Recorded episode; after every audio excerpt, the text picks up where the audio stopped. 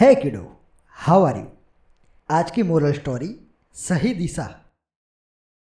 एक पहलवान जैसा हट्टा कट्टा लंबा चौड़ा व्यक्ति सामान लेकर किसी स्टेशन पर उतरा। उसने एक टैक्सी वाले से कहा कि मुझे साईं बाबा के मंदिर जाना है। टैक्सी वाले ने कहा 200 रुपये लगेंगे। उस पहलवान आदमी ने बुद्धिमानी दिखाते हुए कहा, इतने पास के 200 रुपये? आप टैक्सी वाले हो तो लूट रहे हो, मैं अपना सामान खुद ही उठाकर चला जाऊंगा। वह व्यक्ति काफ़ी दूर तक सामान लेकर चलता रहा।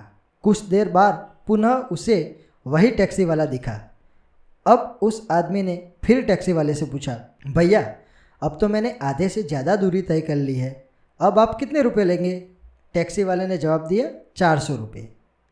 उस आदमी ने फिर कहा, पहले 200 रुपये अब 400 रुपये, ऐसा क्यों। टैक्सी वाले ने जवाब दिया, महोदय इतनी देर से आप साईं मंदिर की विपरीत दिशा में दौड़ लगा रहे हैं, जबकि साईं मंदिर तो दूसरी तरफ है।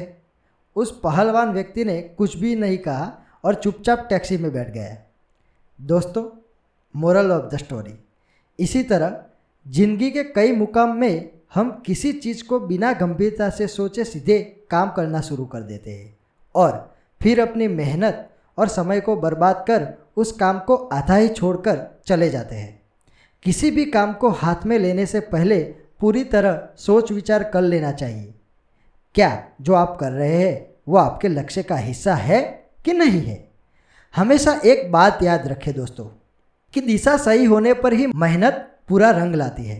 अगर दिशा गलत हो तो आप कितनी भी मेहनत कर ले, कोई लाभ नहीं मिल पाएगा। इसीलिए दिशा तय करें और आगे बढ़े, कामयाबी आपके हाथ जरूर थामेगी। दोस्तों, आज के लिए इतना ही, बाय।